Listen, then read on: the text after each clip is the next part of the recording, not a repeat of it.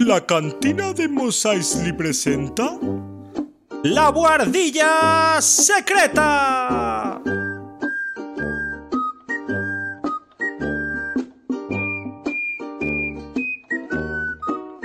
Un podcast para gente del Imperio y también de la Alianza Rebelde. Dejadlo todo y subíos a nuestra nave, porque en unos segundos arrancamos. Hola, ¿qué tal? ¿Cómo estáis? Bienvenidos y bienvenidas a nuestra guardilla, la guardilla secreta. Programa ya número 9 y primero del año. En nuestro caso, estamos grabando el último día del año, o sea que feliz En año. extremos. feliz año a todos y a todas. Nada, esta voz que veis aquí, esta cacofonía que aparece por ahí en la lejanía, es nuestro gran amigo Albert, que ya está por aquí. Hola Albert, ¿cómo estás? Hola, ¿qué tal? Muy bien. De padre, Bueno, de padre navideño. ¿qué tal la paternidad junto con las fiestas y todo? Pues de familia en familia. Y tiro porque me toca. Bueno, el niño es un, es un regalo más de Navidad seguro para la familia, ¿no? Sí, sí, sí. Claro, se lo van rolando entre los suegros de los padres, las tías. Sí, sí. Un regalo. Genial. Último, último programa del año. Eh, creo que no podíamos acabar el año 2022 y empezar el 2023 de una forma mejor que con el programa que tendremos hoy. Vamos quizá a darles una pincelada de la consola de la que vamos a hablar, si quieres, Albert. Hombre, ¿estamos hablando de la mejor consola? Escucháis detrás, queda muy claro la, la intro de la consola de la que vamos a hablar.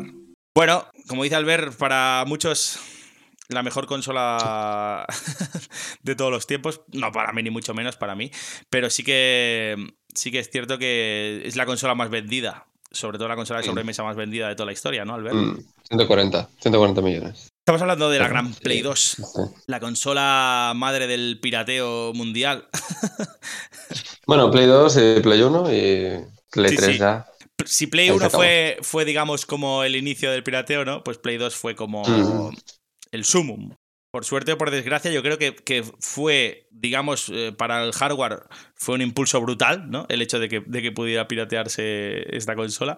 Y por otro lado, creo que, que, claro, eh, para la- los, los desarrolladores de videojuegos y demás, ¿no? Y las empresas, creo que fue, ah, bueno, fue en detrimento en el sentido, ¿no? De, de que al final muchos, muchos de, de su software se pirateó y por lo tanto no se compró original, ¿no, Albert?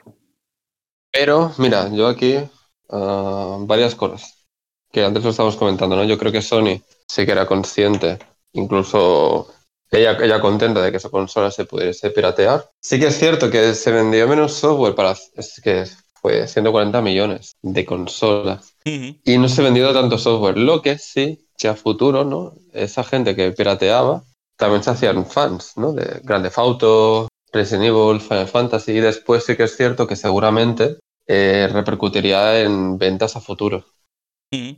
que serían mayores, porque evidentemente Play 2 fide- fidelizó a mucho fan, porque había muchas sagas que eran muy importantes. Sí, está claro que mucha Claro. gente se compraría los juegos originales, está, está clarísimo, porque, porque solo hay que ver pues la, la burrada de, de juegos que vendieron, ¿no? Y las millones de, los millones de copias y tal. Está claro que cuanto más hardware tenían, pues más, más, con, más personas, digamos, compraban los juegos originales, ¿no? Pero también es cierto que hubo, bueno, eso, la locura del pirateo yo creo que llegó con, con Play 2. Es, yo creo que es parte de la historia de, de, las, de las consolas eh, en el mundo, ¿no? Y al final hay que, creo que hay, que hay que hablar con normalidad de eso y hay que tomarlo como lo que fue, ¿no? Al final, eh, con sus aciertos, ¿no? Y equivocaciones, pero al final creo que fue lo que, lo que pasó y lo que le dio también un impulso enorme a, la, a esta Mm. consola de Sony, ¿no? Sí, bueno, Sony PlayStation y ahora el Nintendo DS, que también estaba pensando, ¿eh? Que también Bueno, claro, de- después, después eh, se, Claro. se alargó no fue la única. a otras consolas. De hecho, creo que me pareció, me pareció más complicado poder piratear a la Nintendo DS que iba con cartucho y tal, y tuvieron que hacer aquella especie de locura con, con una tarjeta eh, SD. Sí, la un car- R4. Claro, metida en un cartucho, luego después eh, que funcionara y demás. Pues Me pareció aquello más, Mm. más de ingeniería, sobre todo porque, porque Nintendo DS tenía dos pantallas y tal, ¿no? Y era una cosa también que, que iba con lo táctil y me pareció todavía una obra de ingeniería mayor el, el, el poder Pero más cómoda que la de. Play 2. Sí, más cómoda La seguro. de Play 2 porque- era un. de abrir la tapa, dejar la tapa abierta, si no me equivoco, meter un CD del Soft Magic. Bueno, algunas sí, otras, no. ¿eh? Algunas también funcionaban cuando les, eh, les, les tocaban, digamos, el, el chip de la consola. Sí, sí, sí. Mira, ahora estaba pensando, te voy a interrumpir. Una pequeña curiosidad. Mm. ¿Tuviste los. eh, cuando el 20 aniversario de, de la Xbox, ¿viste los vídeos que hicieron? Que fueron 5 o 6.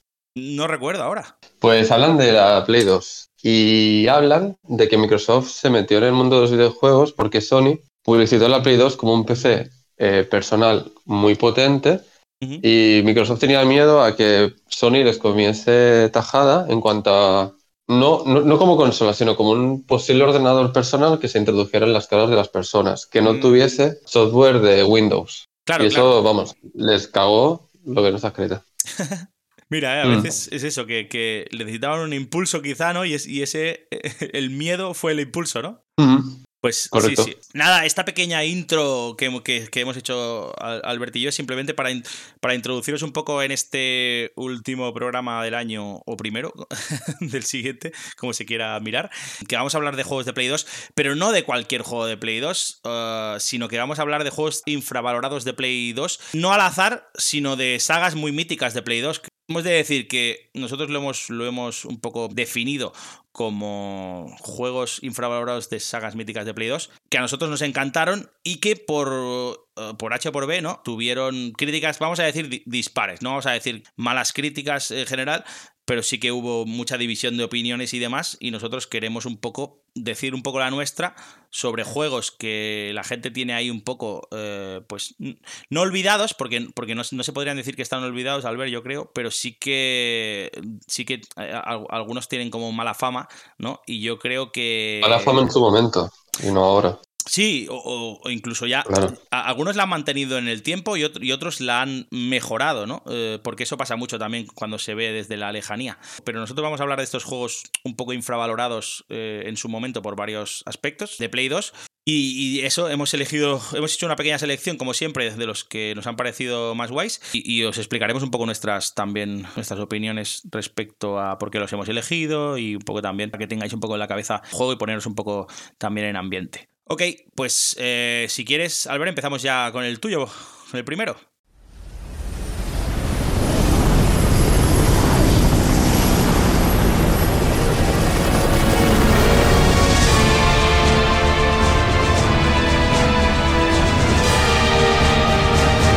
Your identification number is WKD 4496. Welcome to your new home. Her name is Claire Redfield. We caught her trespassing in our Paris lab facility 10 days ago. She apparently infiltrated the complex looking for her lost brother, Chris Redfield, one of the surviving members of RPD's famous STARS teams.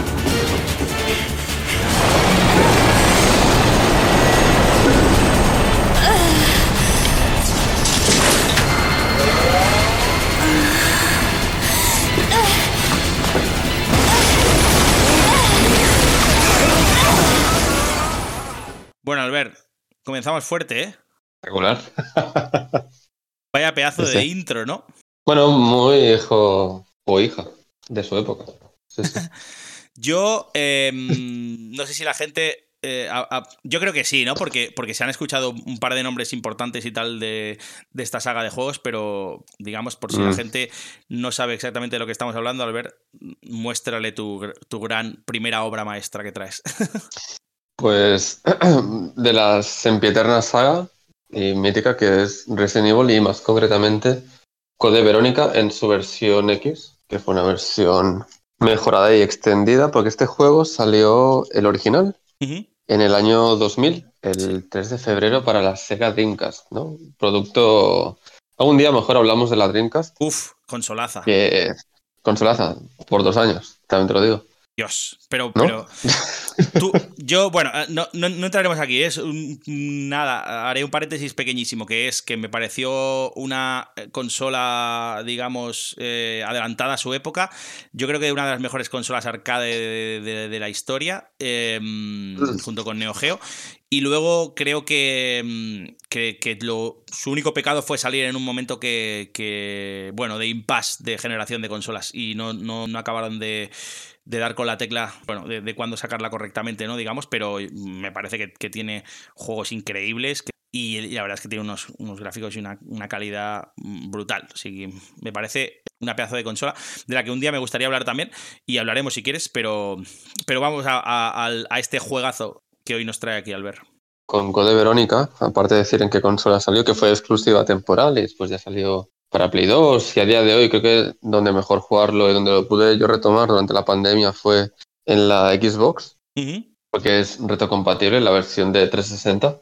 Sí. Eh, y, y nada, para mí Capcom en estado de gracia, que ahora por suerte otra vez están en muy buena forma. Sí. Y fue la primera entrega principal fuera de, de Sony PlayStation.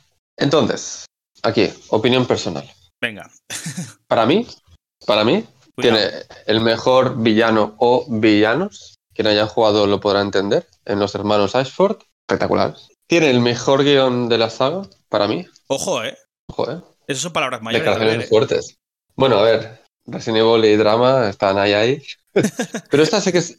Sí, pero esta, esta es buena. Esta, sobre todo, es por, por lo muy excéntrico. Creo que es la palabra más adecuada del- Sí. de, su, de su villano. De su villano, más concretamente. Y no diré nada porque, bueno, es forma parte de un giro de guion un poco loco, entre comillas. y bastante LGTBI, por Bien. así decirlo. Sí, sí, sí. Sí, ¿no? Sí. Sí, se Bien, puede decir. Bien, sí, bien- bien introducido, se puede decir. Bien, bien. ¿Y qué tiene? ¿Qué más tiene? La banda sonora, el soundtrack. Mira, que yo, em, el soundtrack de los Resident Evil tampoco me parece nada espectacular o especial, pero este tiene un ciertos toques a los Silent Hill, incluso diría, que me parece muy bueno. Porque sí que es cierto que el virus. ¿Cuál es? El virus T, que es el que toca en el, el virus T, Verónica, perdón. Cuidado. Que, que- sí. Disculpa, es que con los virus, en cada juego creo que es un virus diferente y al final me acabo liando.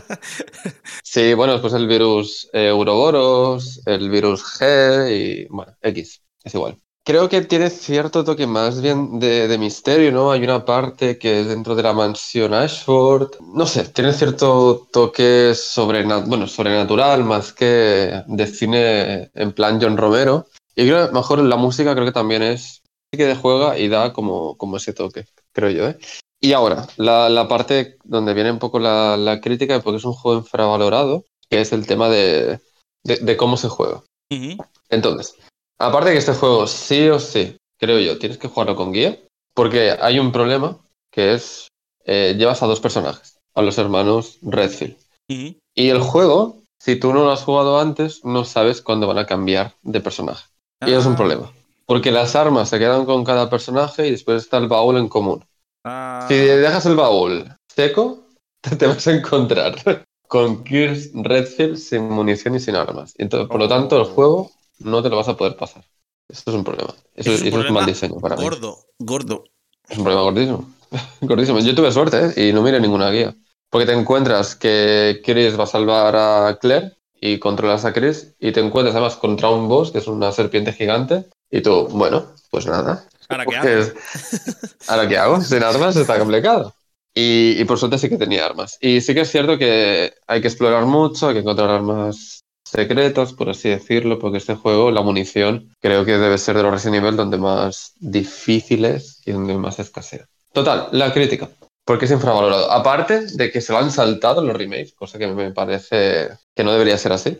Porque este debería haber sido el Resident Evil 4, lo que por tema de, de contratos con Sony no podían meterle un número principal. Sí. Sí que es cierto que es del entre el 1, 5, 6, 7 debe ser el menos popular de todos. Desde fuera se ve más bien como un spin-off, cuando no es así. Ujú. Cuando mejor es más canon incluso que el 4, que el 4 sí que se va por otros derroteros. Sí. Y sí que es cierto que la fórmula estaba siendo la misma desde el primer Resident Evil y a lo mejor ya tocaba hacer un cambio, como fue con el 4. No sé qué opinas. Bueno, o sea, a mí, por ejemplo, el 3 me encantó, la verdad. Eh, Criticado, ¿eh? Ya. Sí, sí, criticado, pero es que me, pareció muy completo. Y luego después me pareció también que la historia te tenía muy enganchado. Eso a veces no me pasa con algunos Resident Evil, ¿eh? la verdad. Porque el 4, por ejemplo, me encanta al ver. A Es de- malísimo. a mí, a mí el 4. La trama, ¿eh? Ya, por eso digo que me encanta a nivel de jugabilidad, con todas las mejoras que le hicieron y tal, ¿no? Y creo que fue un precursor. el- sí, creo que fue, fue un precursor un poco también a eso, ¿eh? Digamos, el Resident Evil 4, que, que- el que fue el 4 después, ¿no? Eh, que, que- que se desarrolla en España y tal, que van a hacer el remake ahora. Bueno, va a salir ahora en 2023. Creo que la jugabilidad es brutal y que sienta las bases de, de- de muchos juegos de, de acción y tal. eh, en, en- Gears of War. claro, en ese estilo, creo que, que sin duda eh, el 4 es un, es un avanzado a su tiempo. Y, y- y, en cambio la historia del 4 es un desastre, porque, porque Un desastre. la hija del presidente ver. se pierde, no sé mm, qué, y, y- Hostia, Lashley. Claro, entonces es, es- es un desastre, es un desastre. Pero, pero en cambio, por ejemplo, eh, de, de la- de los, de los anteriores y tal, el 2 me gusta, pero, es, pero me parece demasiado. No, no- no quiero decir pasillero, pero sí cerrado y demás, ¿no? Y sentido de. No te da pie a demasiada exploración, eh, en, mi, en mi, mi opinión, ¿eh? Pero luego el 3, pues cambió eso y me, me pareció un gran juego. Y este, Bueno. la verdad es que este es un avance para mí. El Código Verónica, a nivel del guion. No, yo, yo- yo, yo creo que, que lo que, hasta, lo, hasta lo que se había hecho hasta, Como juego. hasta- sí, hasta, o sea, tanto de tanto a nivel de guion y historia como a nivel de jugabilidad me pareció algo eh, diferente a lo que se había hecho en la saga Resident Evil hasta el momento y creo que eso ya te guste más o menos eso es innegable, o sea, la gente no puede decir que, que está viendo lo mismo que esta- se estaba viendo hasta ahora. Yo pienso, y, y- creo que eso ya es, es, es un, es un qué para poder jugarlo. Y luego lo que tú dices, creo que, creo que si la historia te engancha tan guay como te enganchó en este Code Verónica X, ¿no? Que es, que es el- como tú dices, el, la- el juego digamos, nivel mejorado. Yo creo que Y, y Eh, como juego, sí, sí. Claro, claro. Digo que. que, el, eh, que la historia y, y este juego, digamos, es, es eh, cuanto menos novedoso. Que eso está bien ya, para, o sea, para refrescar un poquito la saga al ver, ¿no? Sí, la historia sí, pero las mecánicas, más o menos. Aquí voy, aquí voy a entrar y hacer un poco de, de speech. Vale. Yo, y a lo mejor Manel me va a matar. No. Yo, la saga Resident Evil, sí, bueno, ahora te diré. la saga Resident Evil, yo la empecé por el 5. Hostia. Hasta entonces no había jugado a ninguno. Madre mía. El 5, en- por cierto, el 5 en cooperativo, para, o sea, es una obra maestra. En cooperativo. Dios. En solitario ya, ya es otra cosa. El- Y mm, el 5, bueno, entiendo que tu opinión es otra muy diferente. Uf, es que el 5, tío. Sí, de todos los que había, has elegido el que menos me gusta de todos los Resident Evil. Bueno, a mí el que menos es el 6, pero eso para otro día, es igual. Sí, sí, para otro día. Lo que a donde quiero llegar es eh, el Code Verónica debe- eh, fue mi penúltimo Resident Evil. El último fue el Village, que tampoco me parece la gran cosa. Y el Code Verónica, que yo nunca he jugado a un Resident Evil clásico, exceptuando los remakes de 2 y de 3. Ujú. Y me falta por jugarme el 1 remake y el 0. El Code Verónica me parece un tremendo juegarral. Espectacular. O sea, la fórmula a día de hoy es muy buena. No sé qué tiene. El control de tanque debe ser. Pero la, la gestión de, de las armas, de los pocos recursos, la ambientación que tiene, me parecen a día de hoy un juego súper recomendable. De verdad. Y yo, yo no, yo no tengo cero, cero nostalgia, ¿eh? Ya. A esto me refiero. Ya está. Speech acabado. No, no, me, pa- me parece perfecta. Además que es, es- es lo que hablamos siempre. Quiero decir, al final esto va por gustos y, y creo que, mm, que, bueno, habrá, habrá gente que tenga lo tenga en su lista de la saga Resident Evil más abajo, ¿no? Y otros quizá más arriba. Pero bueno, eh, está claro que como tú has dicho, si la historia te engancha, que eso es mucho para un Resident Evil al principio y tal, y luego después la jugabilidad, pues eh, no está mal, yo creo que no está mal para nada. eh, Mm, ¿Qué va, qué va? y, y- y después, eso, lo- los personajes y demás son, son personajes con carisma y que, y que se conocen de la saga y demás. Em, yo creo que te puedes, te puedes eh, adentrar en el juego sin ningún problema y disfrutarlo como, como un enano o como una enana. A día de hoy. Sí, sí, a día de hoy. A, a día de hoy se puede jugar perfectísimamente y, y disfrutar el juego si te gustan los juegos de Resident Evil clásicos. Yo creo que es, es un pedazo de juego para empezar. Mm. Y si no te gustan, probarlos. Claro, ¿No? Yo me gusta mucho el, el- el el uso que hace del, del cuchillo ahí, que, que hace que, que te ahorres muchas balas muchas veces, ¿no? Y en este juegan mucho también con el hecho de Tenía ser- barra, ¿no? De duración. Es que a lo mejor me estoy equivocando, ¿eh? Estoy. eh, Yo eh, recuerdo que. mm, O sea, hacía una cosa muy guay que era. Aquello. Me flipaba en la época, ¿eh? Porque estamos hablando de un juego ya que tiene más de 20 años, al ver. Pero. Pero me flipaba mucho el hecho de, de poder, eh, digamos, coger el cuchillo y, y acuchillar a, a- a las piernas, ¿no? De los. De los. De los eh, infectados, ¿no? Que venían y tal, que, que eran ahí como. Algunos eran muy altorros, ¿no? Y entonces caían al suelo y al caer al suelo tú podías, pues, ir pegándole cuchillazos por la espalda, fla, fla, fla, fla, fla, hasta que al final te los, carga, te los cargabas, ¿no? Y, y hacías que, que, bueno, que algunos se levantaban, ¿no? Pero si, si podías, digamos, aprovechar eso eh, cuando estaba en el suelo y tal, para hacer esos combos, ¿no? Ahí de, de cuchillo, intentando matarlo, pues te ahorrabas, ¿no? El, el- el que te persiguieran, el que, el, que- el que te quitaran vida, ¿no? Y eso, pues, eh, es- estaba muy guay. Al final, el- creo que el uso del cuchillo en los Resident Evil es muy importante y al final tienes, que jugar con esa baza, ¿no? Y, y- y- y tenerlo muy presente. Y en este caso yo creo que, que- que también jugó mucho con eso y, me sorprendió eso, ¿no? El, el que tuvieran definidas también las partes donde podías, digamos, acuchillar, ¿no? Y que, y que jugaran un poco también con eso. Y bueno, es, es una tontería, pero, pero me hizo gracia en su época. Sí, sí, sí. Para mí el cuchillo debe ser como la arma mítica. Claro, Para claro. ahorrar munición dentro de Resident Evil. Nada, eh, eso no sé si, que, si querías ah, añadir algo más. ¿Qué- cuál- ¿Sabes cuál fue el siguiente que salió después de este? ¿Fue el 4 ya o no? No, no, fue el cero. El creo 0, es verdad. Sí, Otro, Para otro, GameCube. otro olvidado también, ¿eh? De- a veces de la saga Resident Evil que también podríamos eh, traer algún que tiene un diseño un poco raro, ¿eh? Sí, Cero. sí, sí. Pero bueno, eh, es, es interesante también eh, porque a veces se olvidan a veces de tanto del, del Code Verónica X como del cero. Y, y bueno, eso, que al final creo que, que hay, hay que tenerlos en cuenta también por- porque, bueno, tienen sus cositas también. Si quieres un día hablamos de la saga Resident Evil, Albert. Me parece fantástico, especial por Halloween, ¿no? Resident Evil. Eso, mira, lo apuntamos para eso, para Halloween.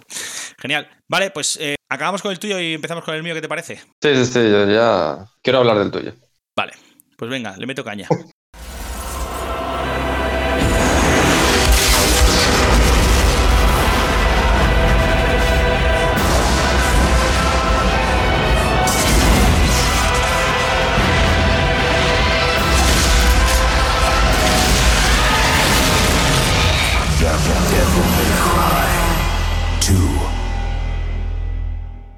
Bueno, bueno, bueno, Albert, lo que traemos ahora. Un juegazo, ¿eh? Juegazo por todo lo alto. Bueno, es otro, eh, mi primer juego infravalorado y además eh, con razón. Eh, Esta vez sí por crítica, por crítica, digamos, especializada y, y también por crítica, eh, digamos, de- del, del populacho, podríamos decir, Albert. Y mía. y de Albert también. es el gran Devil May Cry 2. Bueno, ¿qué os voy a contar de la saga Devil May Cry que no conozcáis ya, ¿no? Por, después de, de- de todas sus apariciones y de, de todos los juegos que, que han hecho ya. Este Devil May Cry 2, yo creo que, bueno, lo he puesto, Albert. Primero o- os hablaré un poco también de cuándo apareció y demás, ¿eh? Pero yo lo he puesto como que es, yo, yo creo que el único problema o digamos el único pecado que cometió este juego fue eh, salir después del Devil May Cry 1 en el sentido de que, de que las expectativas o el hype que se dice ahora ¿no? entre la gente moderna tenía unas expectativas o, o un hype altísimo y qué pasó luego pues que seguramente no se vieron o no, o no- las vieron Mm. cumplidas eso yo creo que, fue ¿Opinas? su mayor, creo que fue su mayor pecado ¿eh?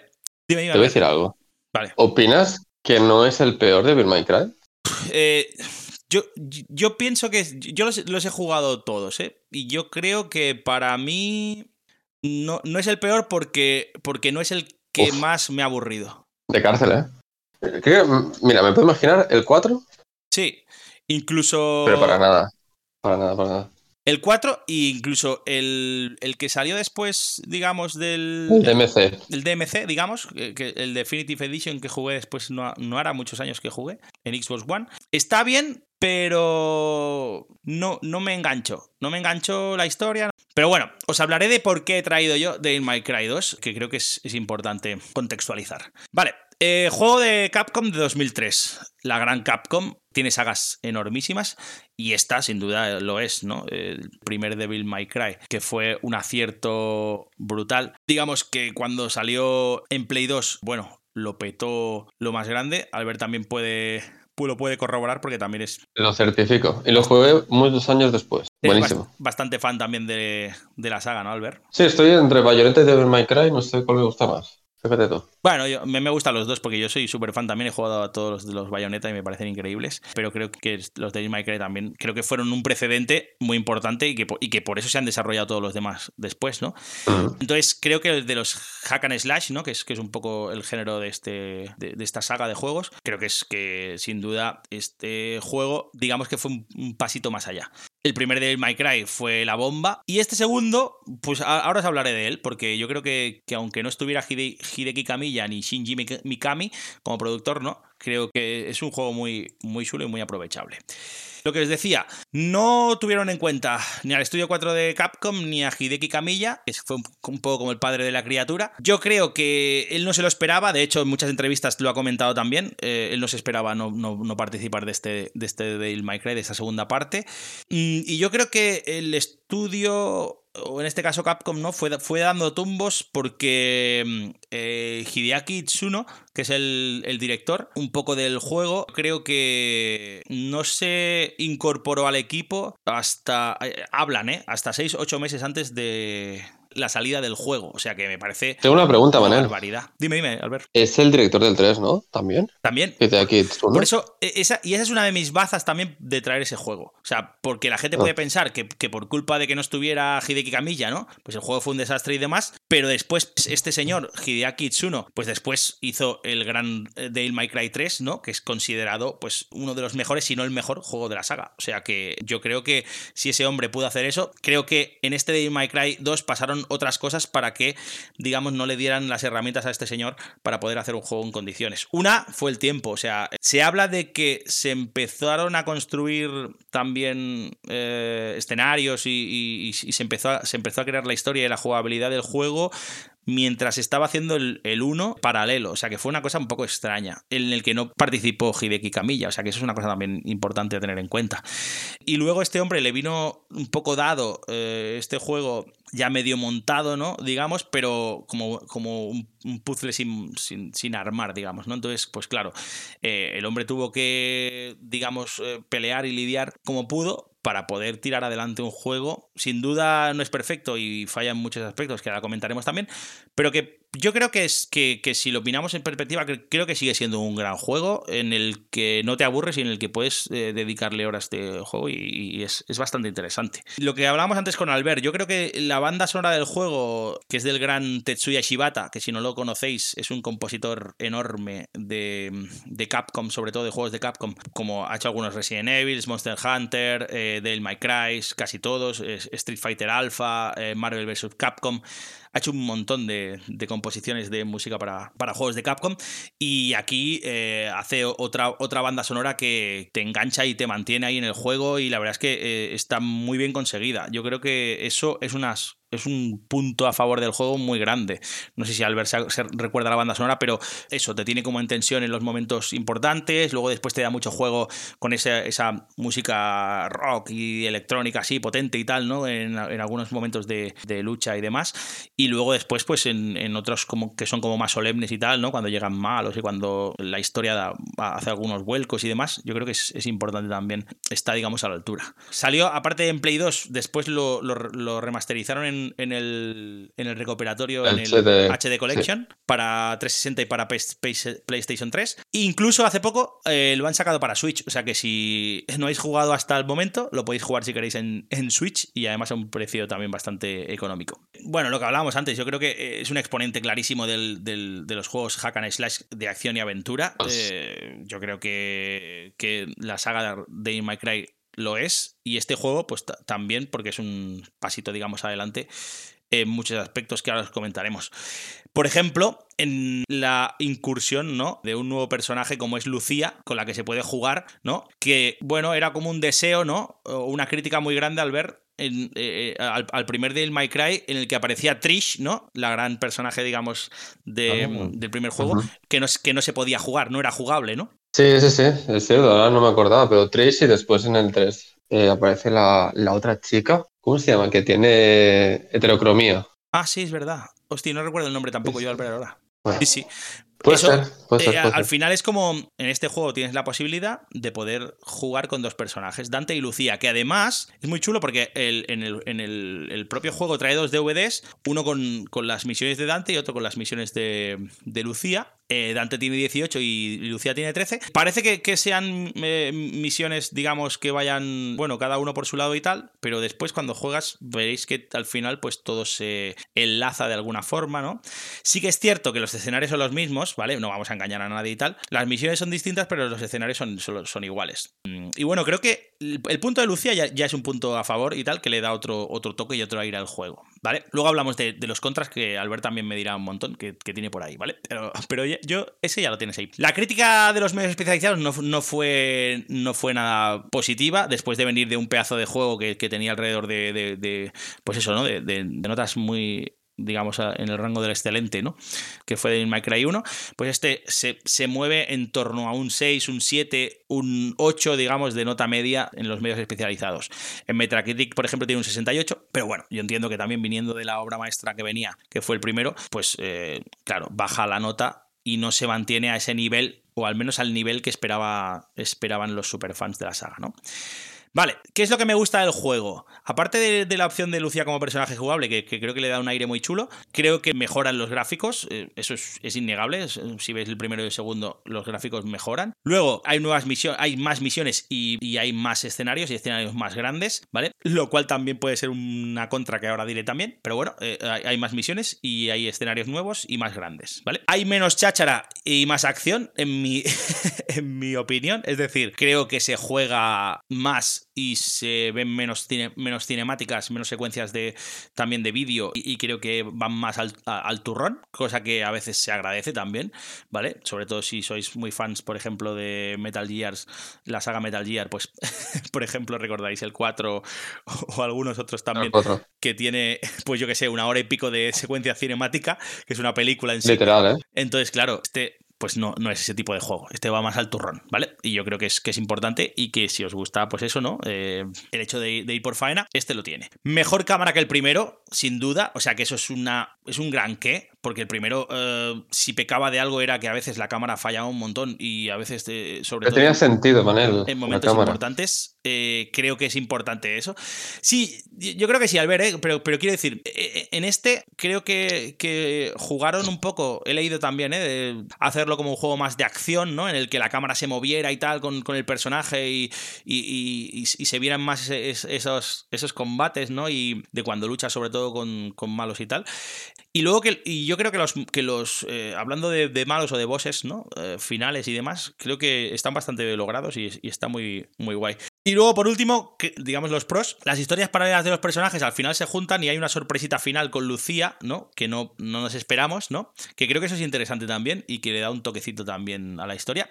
Contras, para mí, el argumento es muy simplón. Quiero decir, el argumento peca de una historia bastante vacía, un enemigo principal multimillonario y tal, muy loco, sin ningún tipo de carisma. Luego tiene una jugabilidad muy facilona, es decir, yo creo que es el Day in My Cry en el que menos me han matado, y eso hay que decirlo, o sea, quiero decir, si queréis algo sencillo para jugar y demás, es un Day in My Cry bastante facilón, ¿no? He leído por ahí una, una, una, una crítica con un vídeo análisis y todo, Albert, ¿eh? que hablaba de que las pistolas, se les fue la olla con las pistolas y las hicieron extremadamente potentes. Es decir, podías disparar eh, con las pistolas desde un lado y tal y matar enemigos, pues eso como si fueran a, espadazos. O sea, llega un, un punto en el que las pistolas pues tienen que tener un equilibrio y además un, rango de daño pues muy menor, ¿no? Porque tienen que ser como un complemento, ¿no? Para, para un poco aprovecharte de los enemigos que están a distancia y demás, o incluso hacerlos que bajen, ¿no? A pelear contigo y demás.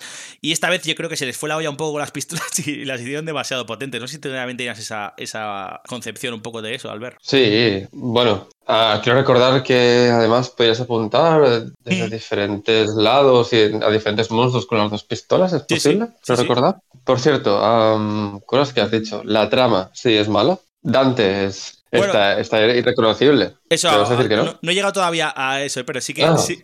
No, no, sí, sí, perfecto. Me parece muy bien que lo, introduzcas tú, ¿eh? Quiero decir que al final era una cosa que, que- que quería decir. ¿eh? El cambio de personalidad de Dante es brutal. O sea, lo, lo lo convirtieron en un link de Legend of Zelda. O sea, se convirtió. Literal. Se, se convirtió en un hombre mudo, atormentado, que además interactuaba muy poco y había perdido la personalidad esa socarrona, ¿no? Y chulesca y tal, y, y un poco graciosilla que tenía, ¿no? Y además una cosa muy extraña que es que tiraba una moneda al aire al estilo dos caras de, de, de- de las, la saga de Batman y tal. Harvey Eh, Dent. Para eso de Harvey Dent, ¿no? Sí, sí. Eh, Total, para ver qué, qué es lo que quería hacer y tal, o por dónde tirar. O sea, una cosa como muy extraña que al personaje no, no sé, no, yo creo que no le, no le hizo ningún bien, ¿no? Sobre todo porque al convertirlo también en, en un personaje también mudo, ya que tienes una, una coprotagonista contigo y tal, pues eh, todavía se vio más esa carencia, ¿no? De, tener que interactuar con, la otra con la otra protagonista, ¿no? De, de, de este juego que es, que es Lucía, ¿no? Al final. Y creo que eso, pues yo qué sé, le resta un montón le resta un montón de, de puntos al, al juego en ese sentido, ¿no? Creo que ahí la, la cagaron un poquillo también con, con el personaje. No le quita eso, eh, digamos, a la jugabilidad, nada. La jugabilidad, Manel. Eso, quiero decir, ¿Te ahora, vamos a eso, pero quiero decir que, que el, el hecho de que Dante sea así no, no, no repercute en la jugabilidad. Pero sí No, que es cierto que la jugabilidad, que la jugabilidad, pues, eh, se resiente en el sentido de que, que al ser un juego muy facilón, pues primero, no se aprenden nuevos movimientos. Es un- Aquí, es es un- que no hay progreso es un en desastre. el juego. Es decir, no- al no, el no aprender nuevos movimientos hacen que haces que, que sean bastante plano, ¿no? El juego y además bastante sosillo en el sentido de que con las mismas armas puedes, puedes hacer pues un poco todo, ¿no? Luego, hablando de las armas y demás, las armas solo mejoran en el daño y en la distancia, es decir, eh, son las mismas armas, simplemente mejoran, pues eso, ¿no? La potencia del arma y tal, con- conforme vas consiguiendo orbes y tal, y vas pudiendo comprar cosas, y eso también va un poco en deterioro del- de la jugabilidad, ¿no? Porque al final tú esperas, pues eso, tanto mejorar con movimientos y demás, como mejorar con armamentos distintos y tal, ¿no? Hay tres espadas, tres espadotes, pero los tres, aun, ser, aun siendo diferentes, se hacen, digamos, un poco lo mismo y se comportan un poco igual, ¿no? Entonces yo creo que es una pena eso, ¿no? Al final que esta jugabilidad, digamos, se vea deteriorada porque, por, por lo que decía Albert, porque no hay un progreso, ¿no? Yo creo que es, bueno, eso, creo que es importante remarcarlo, ¿no? Aún así, lo que he dicho antes, creo que, eh, es, es un juego que tiene sus pros y sus contras, ¿no? Pero no me parece un mal juego, la verdad te lo digo, Albert. O sea, no me parece ese juego tan nefasto como para no poderlo jugar. Creo que es un juego, no sé, que, Hombre, a te- ver. te entretiene y es un juego que te, que, que te puede incluso divertir y tal cuando lo juegas. Además, puedes jugar En- con Lucía también. Mira, entretener, entretiene. Vale, yo, yo me lo pasé, pero porque soy completista y porque me gusta mucho la saga de, de My Cry, pero es que no es en absoluto para mí un buen juego. Sí, sí, sí, sí, estoy de acuerdo que, a lo mejor no, no es el, el megajuego. Creo que, que, es un juego en el que los escenarios son extremadamente grandes, ¿no? Extremadamente grandes y vacíos. Entonces, claro, eso hace que eh, estés todo el rato con el botón aquel de, de ir dando saltitos y volteretas, ¿no? Corriendo para, para ir por los escenarios de una manera más rápida, ¿no? Porque al final no hay mucha cosa que hacer eh, hasta que no aparecen personajes, eh, enemigos y demás, ¿no? Y entonces, claro, eso hace que, que también haya momentos en los que tengas que, que pegarte pues grandes carreras, ¿no? hasta llegar a- al siguiente punto de, de lucha o lo que sea, ¿no? Algo, algo bueno, la dirección artística. ¿no? ¿Te gustó? Es buena. Sí, sí, sí, sí, me gustó. Lo que no me gustó son los jefes. Bueno, la verdad es que el, jefe final es un poco bluff. Y los, y los jefecillos que. O, sea, los, los monstruos que van saliendo por ahí. A mí me parecen chulos. Aparece la- aquella araña tan chula también del, del, del primero. Mm, que es Phantom. muy chula. Sí, que es muy guay también. Y luego algunas otras también que, que son bastante. mm, Algunos bosses finales que son bastante chulos. Que no los diremos todos para que juguéis. Pero bueno, me parece un juego bastante aprovechable y que, y que es bastante. Eso, se, se- puede jugar y no es tan malo como la gente piensa. La secuela, eh, claro, después de todo esto, después del primero y después del segundo, ¿no? Pues eh, este mismo director hizo Devil May Cry 3, Dante's Awakening, que es una precuela del primero, y ahí sí que ya se desmadró. Se desmadró en el sentido de que todo lo que no se hizo bien en el segundo y todo lo que le faltaba al primero se lo pusieron a este y fue como la guinda del pastel, ¿no? Porque eh, aparte de las críticas tan enormes que tuvo en positivo, ¿no? Yo creo que, que fueron merecidas en el sentido de que se pudo aprovechar de las virtudes y los defectos de los dos anteriores, ¿no? Para hacer un juego, bueno, muy, muy, muy, completo. No sé si de 10, pero por lo menos de 9 seguro.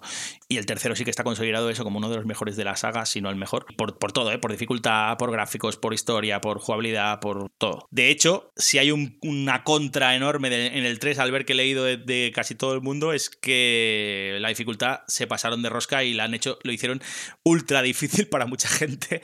y cosa que, no sé, a mí no me lo, no me lo parecía al principio, ¿eh? pero, pero sí que después recordándolo, sí que Ah, está no claro. es fácil, ¿eh? Pero Sí que es- está claro que después del segundo, al ver quizá, ¿no? Claro, no podía ser mm, más fácil que el segundo, ¿no? Entonces, claro, creo que después de venir el segundo, cualquier juego parecía ultra difícil, quizá, ¿no? mira, algo que tengo que decir del 3. La mejor versión es la de Nintendo Switch. Ojo, ¿eh? Tienen un cambio muy importante. Puedes cambiar de las armas con un botón Sí. en in situ. Por lo tanto, el juego también se hacía algo más fácil, tal vez. En el 2 pasa con las armas de fuego, pero no con las espadas. Entonces creo que eh, eso no lo, hemos, no lo hemos dicho, pero bueno, tampoco las espadas tenía mucho sentido el cambiarlas simplemente porque, porque hacían Da lo mismo y daba igual lo que hicieras. Pero bueno, está claro que seguirán sacando de My Clays como churros porque al final son es una IA muy potente no de Capcom y creo que lo la van a exprimir hasta la saciedad. Los últimos de My Cries eh, que han salido no me han desagradado para nada. Creo que son eh, juegos bastante, bastante jugables. El 5, y- ¿no? y- sí. Sobre todo. El 5, incluso el, ya te digo, eh, tanto el 4 eh, como el, como el DMC. El 4 as- sacó una, salió una Special Edition hace poco también para Xbox One y para Play, Play 4. Play. Y luego el, el- el- el que se llama DMC, que también salió una Definitive Edition que está muy chula. Creo que, que son juegos y son chulos y, y te entretienen, pero no sorprenden ya como los primeros, sin, sin duda, al ver. Creo que, que eso hay que decirlo. O sea que bueno, quizá yo no sé, no sé por dónde tirará la saga, pero sin duda seguiremos viendo eh, juegos de Devil May Cry, al ver. Sí, podrían rebotearla, tal vez en un futuro, seguro. Puede ser. O ¿Quién hacer remakes. Sí, sí, totalmente. Mm. Vale, va, vamos con, el- con tu segundo, que, que si no no- nos, nos liamos y tal, y en esto ya nos hemos alargado más de la cuenta. Voy rápido. Venga, pongo un trocito a ver qué, qué le parece a la gente.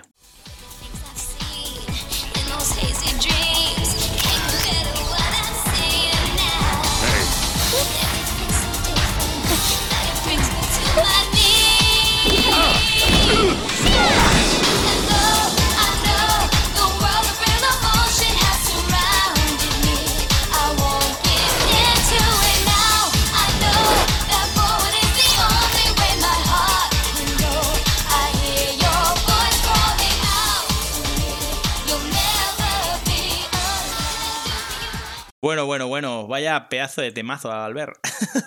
Temazo. temazo, temazo. Sí, sí. Este, este temazo sirve de introducción de un gran juego. También infravalorado por algunas personas y tal, eh, pero que para ti no lo fue. No, Final Fantasy X-2. Ah, gran juego, gran juego. No es de mis Final Fantasy favoritos, eso es cierto, pero para mí es un muy buen juego. Muy, muy, muy buen juego. Entonces, información, sí, rápida. Desarrollado por Squaresoft aún en Japón, cuando se publicó. Cuando ya se publicó en Europa ya pasó a ser Square Enix, ya se habían fusionado. Sí. Debido a, a problemas económicos por el bluff que fue la película de Final Fantasy.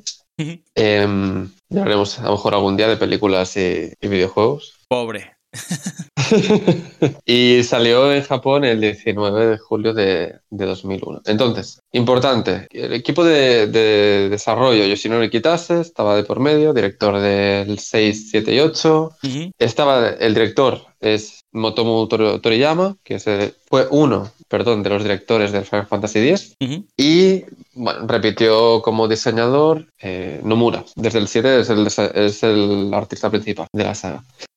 Entonces, ah, bueno, si la gente que ha jugado al Final Fantasy X, Final Fantasy X-2 es otra cosa. El tono cambia, cambia desde ese tono más bien melodramático, más serio, a algo más bien festivo, ¿no? Donde el J-Pop ¿sí?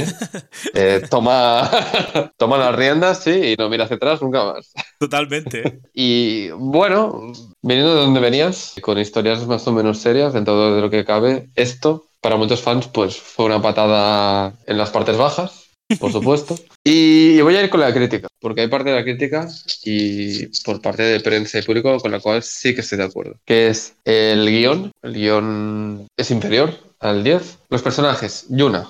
Yuna la cambian, es, es, es otra, es otra persona. La Yuna del 10 y la del 10-2 son personajes totalmente diferentes. Ujú. Eso es un problema. Y después el diseño artístico tal vez es algo peor y el tono J-pop que no se entendió también es un problema. Ujú. Y por parte del público sí que se criticó en cuanto a personajes, ¿no? Era un grupo menos variado, son únicamente tres. En cambio en el 10 eran en torno a los siete personajes. Buah. Em, ¿Qué más? ¿Qué, se- qué más se criticó? Sí. A la narrativa sí que es cierto que es un juego menos lineal, que eso está bien, pero también la narrativa se resiente. Y sí que es cierto que hay mucha misión secundaria, entonces se pierde por esos lares. Al fin y al cabo también es, es menos interesante, aunque, a pesar de que es el mismo guionista.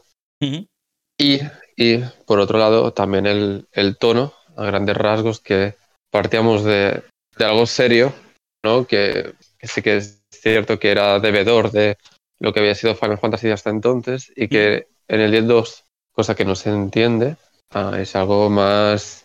Bueno, busca otro perfil de público objetivo y se decanta más por el J-Pop, por algo más festivo. Y bueno, eso creo que es que era extraño. No, en un Final Fantasy no, no debería ser así.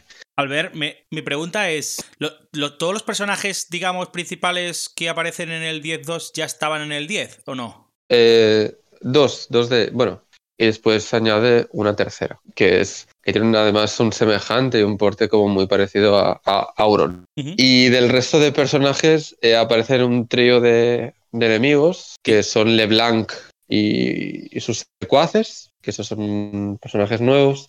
Y aparecen un dúo nuevo que no sé si es spoiler, que es como la contraparte Sí. de Yuna y de Tidus. Es una versión alternativa de ellos dos en otro mundo. Y ya está, sería básicamente eso. Perdona, es que yo, yo no lo jugué, por eso te pregunto en plan, eh, no tengo ni idea. ¿El argumento em, tiene algo que ver con el 10-2? O sea, ¿engancha en algún, en algún punto, digamos, argumental de la primera parte o no? Sí, el, el lazo que tiran o el enganche que tiran es. eh, hay como una serie de esferas. ¿sí? Donde se ven como una serie de recuerdos, ¿no? Sí. Entonces, Tidus pasa algo con él y, y desaparece, se va. Y entonces Yuna ve una esfera y ve a, ve a Tidus, pero en unas circunstancias que son diferentes a las que ella vio durante el viaje que es el 10. Básicamente no está viendo a Tidus, está viendo a otra persona, que es el personaje que, que he dicho que es un Tidus de, de un mundo paralelo, Sí. ¿vale? Y esto se va desarrollando. Eso sería como, como el gancho, sería básicamente la conexión narrativa. Bueno, creo que antes he comentado por, por qué me gusta, pero nada, destacar que, que el sistema de combate me parece de los mejores. Y sí que es cierto que, que a nivel de crítica, eso sí que se lavó. El sistema de combate muy rápido, un sistema de jobs que son las bestiesferas, que son como una serie de vestidos, es muy particular, sinceramente. Sí. Y esto en ese aspecto sí que está muy bien. Y da un punto como muy estratégico. Vale. Claro. Vale. Y mm, te, te iba a preguntar también, o sea, como punto negativo, ¿con qué estás de acuerdo tú de la, de la crítica? Es decir, eh, lo que se le achacó. Claro, el juego tiene, tiene diferentes finales. Es, un poco raro pasar un Final Fantasy con finales alternativos. Los personajes me parecen un punto más flojos. Y después sí que es cierto que es un sistema de juego como mucho más abierto con el barco volador que tiene. Pero al final es, hay mucha misión secundaria y al final se pierde un poco cuál es el foco narrativo del juego. No me parece un mal juego, pero sí que es cierto que en eso estoy de acuerdo. Ah, último, último de- detalle, que a veces hablamos de si se prevé futuro para este juego, para la saga en concreto. Eh, el 10 se, mm, salió una reedición, o un, bueno, un remaster, el 10 y el 10-2, 2012, si no me equivoco. Y en ese remaster hay una parte de extras que es como un audiolibro donde se narra eh, cierto... dan la posibilidad de que puedes haber un 10-3. ¿no? Mm. Eh, Es una parte como un epílogo años después del 10-2 que te explican qué es lo que ha pasado con los personajes. Sí, hay cosas interesantes que te explican de qué, es, qué ha sido de ellos, de sus relaciones entre ellos. Y está guay, está guay. Podría ser interesante. Qué guay. ¿no? El futuro de la saga está más que asegurado, ¿no? Porque está claro que van a, sacar- a seguir sacando juegos de Final Fantasy como churros también, ¿no? Bueno, este año el 16 y el 7 parte 2 o reverse eh, o 2023 o 2024. Madre mía. No, no, y, y vi también que los, que los primeros juegos de Final Fantasy también los iban a. No sé si a remasterizar, pero, pero iba, iba a haber, iba a haber. Sí. ahí una reedición de los juegos también para Switch, eh, que creo que es interesante también, eh, para que se jugaran aquellos juegos también tan míticos de la saga. Y han salido también unos cuantos, eh, pues eso, ¿no? 7, 8, 9 me parece hasta el 10, no sé si, no sé si hasta el 10 me parece. eh, Remasterizados. Switch también, eh, la versión que ya sacaron remasterizada me parece que es- no sé si... Mm, hasta el 12 han Hasta el salido. 12. Hasta el 12. Sí, sí, sí. Pues eso. Y, El 11 bueno, no está incluido porque es online, pero Claro. el resto sí. Sí, te refieres al Final Fantasy Pixel Remaster, Sí, ahí que está. es el 1 y el es. 6. Esa es. Y bueno, creo, creo que es eso, que es que si te quieres enganchar a los juegos como más clásicos y tal, ¿no? De Final Fantasy tienes la opción. Y si quieres eh, ya probar con los de, pues eso, ¿no? Tres dimensiones y tal, ¿no? Y, y- y, bueno, como más modernos y demás, pues también tienes otra opción también. O sea que te puedes ir a lo más retro o a lo más actual también, ¿no? Sí, además en Switch, como decías, tienes del 1 al 10, 10-2, se, se saltan el 11 y después el 12. Y hay otros spin-off que también están en, en Switch, así que mira, si te gustan los retro. Y parece una tontería, pero, pero jugar a estos juegos en portátil, la verdad es que es un lujo que nosotros no pudimos en su momento eh, aprovechar, ¿no? O, o disfrutar. Y mira, es una opción también interesante poderlo jugar en modo portátil. Vale, lo que yo había soñado siempre de una Play 2 portátil. Bueno, Bueno, de Play 2. Eh, tam- también aparecieron algunos para, para PSP y PSP y PS Vita, ¿no? Eh, algunos, algunos Final Fantasy. Mm, el 10 y el 10-2. Y después, como la PS Vita es retrocompatible con la Play 1 y PSP, Claro. pues ahí tienes el 7, 8 y 9. Incluso, bueno, yo a veces prefiero jugar en portátil, ¿no? Switch. No sé, si yo me quiero comprar una remasterización de un juego de Play 3, Play 2 o Xbox, prefiero jugarlo en Switch. Al menos ganas eso, el tema de podértelo llevar donde quieras, el jugar Mm. en el sofá mientras el otro ve la tele. Está Y sin bien. duda, Albert, yo creo que los retro en portátil se disfruta muchísimo más que, en- Sí, que en pantalla totalmente. actual. Genial, vale, pues eh, ¿tiro con, el- con mi siguiente o qué? Venga, dale. 生き Kazuya Mishima, Paul Phoenix, Farang, King, Martial Law, Yoshimitsu, Lin Xiaoyu, Steve Fox. Produced by Namco. Bueno, bueno, bueno. Yo creo que hechas las presentaciones y además eh, también ha aparecido y toda la compañía, que es Namco, yo creo que sin duda la gente que sepa al menos alguno de los nombres que han aparecido sabe que estamos hablando de la saga Tekken y en este caso traemos el Tekken 4. Para muchos un pedazo de juego enorme, para otros un poco menos de lo que esperaban.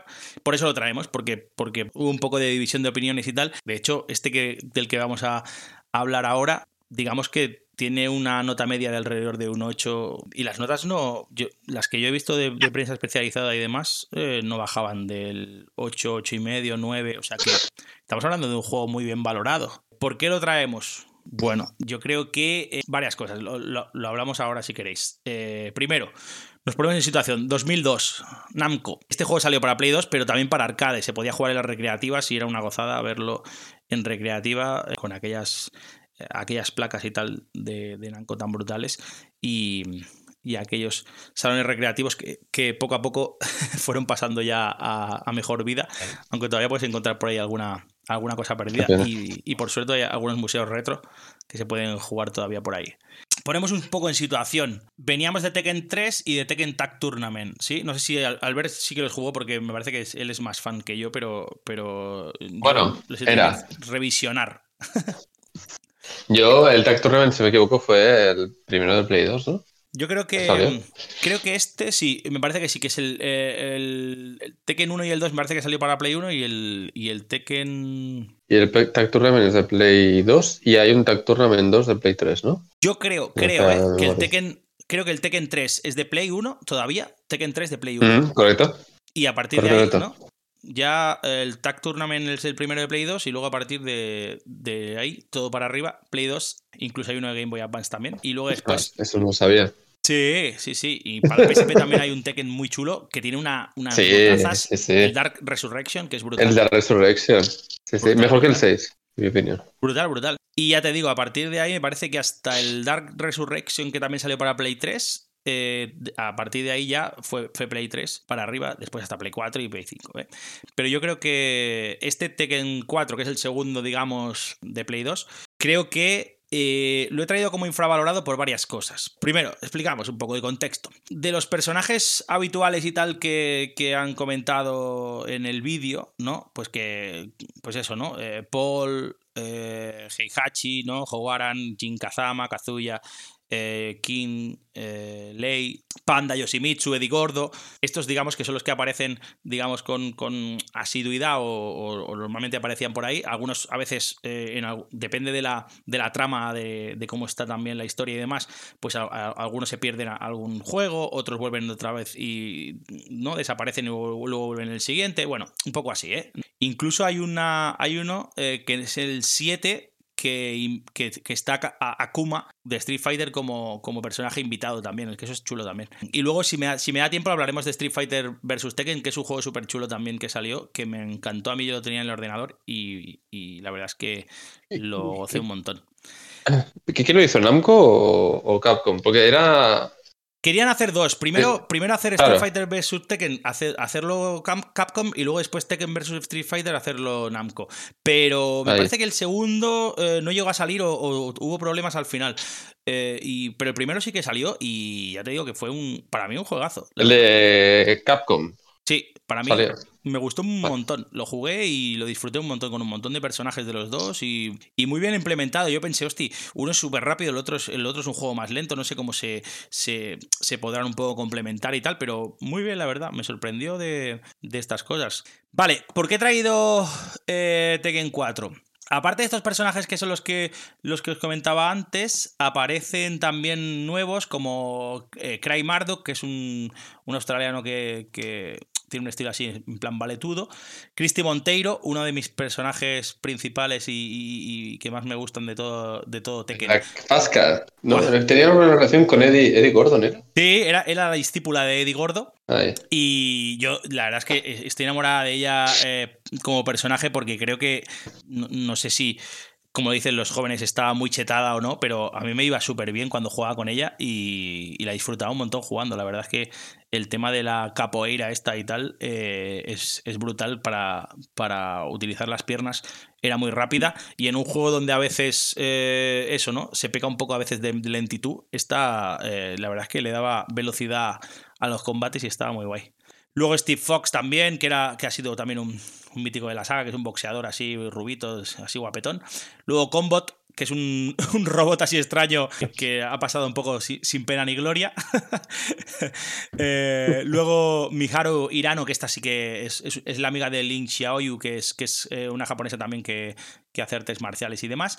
Y luego Violet, que también es una bastante conocida y demás. Dicho esto, el tema de, de opiniones al respecto de la saga. En este caso, digamos que, como, como decía, la mayoría de notas son muy positivas, ¿vale? Para mí, eh, los pros de esto, creo que tiene unos gráficos increíbles, una mejora gráfica, todo, ¿eh? Eh, eh, El diseño de los personajes, los escenarios, la posibilidad de poder, de, que los escenarios se puedan romper, que eso es muy chulo también y es la primera vez que se puede, que se puede hacer servir. El tema de, de que los escenarios estén acotados, ¿no? Porque en Tekken 3 eh, o en Tekken Tag, Tag Tournament te ibas, yo que sé, podías ir caminando hasta la, hasta la inmensidad, ¿no? Y luego pasaba una cosa también muy fea que, que arreglaron en este Tekken, que es el tema de que cuando llegabas al final del escenario eh, había como una especie de bug que te quedabas ahí pillado, ¿no? Y te podían hacer ahí unos cuantos combos y unas cuantas historias ahí enganchado a la pared.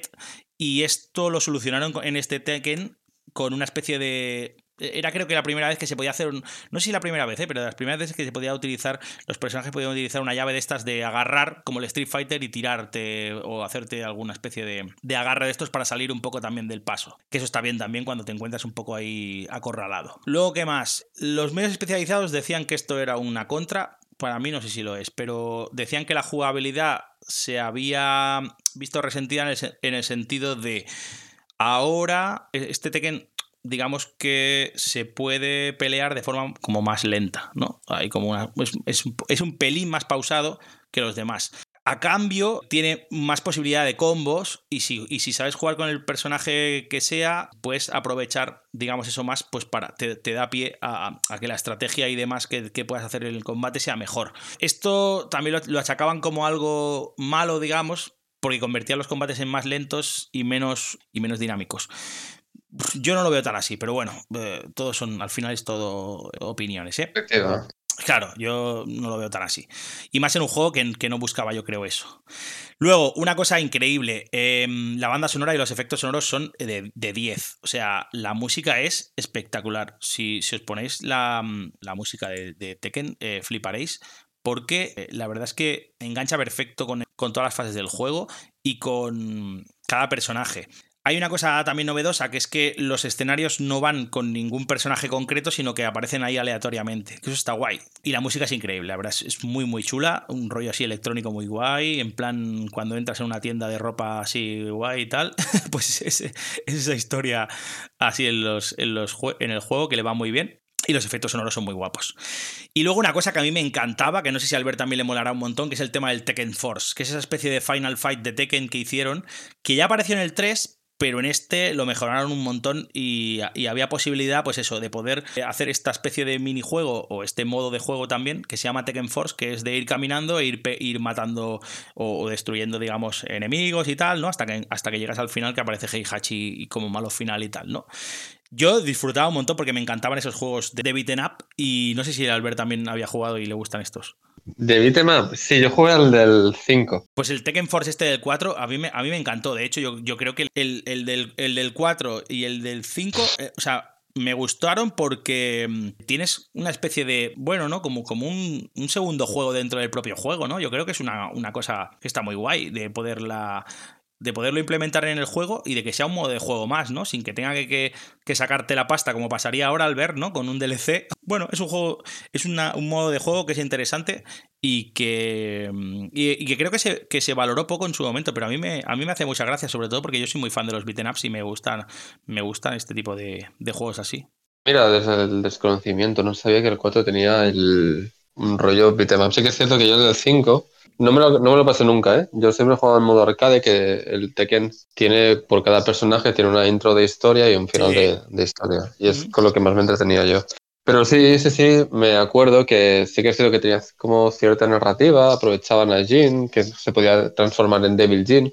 Y en el del 4, pues no, no lo sabía. ¿Y con quién vas, por cierto? Jin, entiendo. En realidad puedes jugar al Tekken Force con cualquier personaje. O sea, creo que está súper bien para poder para poderte pasar el juego, o sea, el, modo este con el personaje que quieras. Y está muy chulo porque puedes utilizar todos los ataques que tiene el personaje y demás y, moverte por ahí. Creo que es súper interesante y súper aprovechable. O sea que yo lo recomiendo un montón. Luego, como hablabas también tú antes, el juego tiene eh, distintos modos, ¿no? El, el- el- el de, el de historia, el arcade, ¿no? Eh, con el time attack este, después un versus, un team battle, survival, también juego de prácticas, eh, otro de entrenamiento y luego el Tekken Force. La verdad es que tiene muchos modos para ser un, un juego de, de lucha que mm, parece una tontería, ¿eh? pero, pero para la época es- era súper completo. Estamos hablando de, de más de eh, 20 años. ¿no? 2000. Claro, estamos hablando de, de- de 20 años, o sea, más de 20 porque salió en marzo, o sea que eh, eh, era, eran bastantes modos de juego para un eh, juego de lucha. Y luego creo que mm, podías aprovechar, ¿no? Y decir, oye, yo qué sé, quiero sacarle el máximo partido, me lo invento, ¿eh? A Jin o, o a Nina. Pues cojo y, y me la cojo y tal en el, en el modo training, ¿no? Y, y aprendo, aprendo movimientos, tal, no sé qué, me entretengo un rato, juego, tal, y luego me, me voy al modo historia y aprovecho, ¿no? A ver, a ver qué tal en el, en el combate, ¿no? Bueno, creo que es, es- es interesante y es bueno remarcarlo porque, porque a veces muchos juegos vienen como muy acotados, ¿no? Al principio y demás, ¿no? Como si les faltara algo, que, que de hecho les falta, ¿no? Y luego van añadiendo cosas, DLCs y demás, ¿no? Y estos juegos que ya venían con esto, pues creo que es, es interesante porque tiene bastantes modos de juego y, y creo que es, es, bueno, es lícito decirlo cuando son cosas positivas también. Vale, ¿qué se le achacaba al juego, Albert? Se le achacaba poco innovador respecto a sus predecesores, es decir, decían que, aun habiendo arreglado cositas, como mejoras gráficas, alguna cosa de los escenarios, tal, no sé qué, no era el cambio que, pudo ser, digamos, y más habiendo de por medio un juego como el Tekken Tag Tournament, ¿no? Entre el 3 y el 4, ¿no? Entonces dijeron, eh, quizá hay poca innovación respecto a los juegos anteriores y demás, ¿no? No sé, yo, yo a veces pienso que, que tampoco tiene que ser un juego totalmente distinto a lo que habías jugado y que, y que yo creo que... Juego de pelea. Claro, y para yo creo que para, ¿No? que para los juegos de mm, Tekken y de lucha, em, las mejoras que hubieron, yo creo que, que, que para mí sí fueron sustanciales. No sé, eh, yo, yo no creo que, Claro. que innovara tampoco. Ahora bien, es cierto que tenía menos luchadores y luchadoras a elegir, ¿no? Respecto a otros Tekkens anteriores. Eso también es, digamos que eso sí puede ser un punto negativo en el sentido de casi siempre se tiende a, ampliar el elenco de personajes y no reducirlo, ¿no? Pero sí que es cierto que muchas veces cuando tienes que hacer algunos personajes de, digamos, de pegote, ¿no? De extra ahí, eh, se notan mucho y sobre todo están mal calibrados, luego la gente no se los coge y demás, ¿no? Y a ti te, supone un tiempo, ¿no? Por lo tanto, a veces no está tanto en la cantidad, sino en la calidad de los personajes, ¿no? Que yo creo que si, si, el, si el elenco, en este caso creo que llega hasta 20 luchadores, que no está mal, pero bueno, yo creo que ha habido Street Fighters con menos luchadores, seguro, pero bueno. Sí. Creo que Vale, está ¿Te acuerdas cuando hablábamos de los DLCs? Mm. Porque no existían, que si no. Por eso, por eso digo que, que no, me, no me parece mal 20 luchadores al final para, para la época y demás. Eh, y luego, pues eso, ¿no? Creo que la vuelta, por ejemplo, de, de Kazuya, ¿no? Con el tema de, de Heihachi, ¿no? Y el tema de Jin Kazama, de Jin Kazama por ahí, da mucho juego, porque la historia no la hemos explicado y demás, ¿no? Para no destripar nada, pero, pero parte de eso, ¿no? Del, del- tema de esa, lucha entre, entre Heihachi, ¿no? Y Kazuya y tal, ¿no? Eh, y luego después el tema de Jin Kazama por ahí también, ¿no? Y, bueno, la familia, digamos, ¿no? que es un poco el, rollo. Y, mm, es interesante y además que, está muy bien, muy bien narrada y tal. Y, le- y bueno, te mete mucho en el, papel, que muchas veces los juegos de lucha se ahorran un poquito eso, ¿no? O, o o no le ponen tanta énfasis a eso. Yo creo que es interesante también tenerlo en cuenta. Y el, la verdad es que la historia me parece también bastante lograda. Luego, se hablaba también de, o sea, le achacan también combates más lentos y menos libres. Es cierto que, la velocidad de los combates se reduce un pelín, eso es cierto porque es así. Digamos que son combates más, técnicos. Pero es que además mm, eh, eh, añaden un montón de combos y de, ataques más a cada luchador. Creo que eso, eso no se tiene en cuenta tampoco.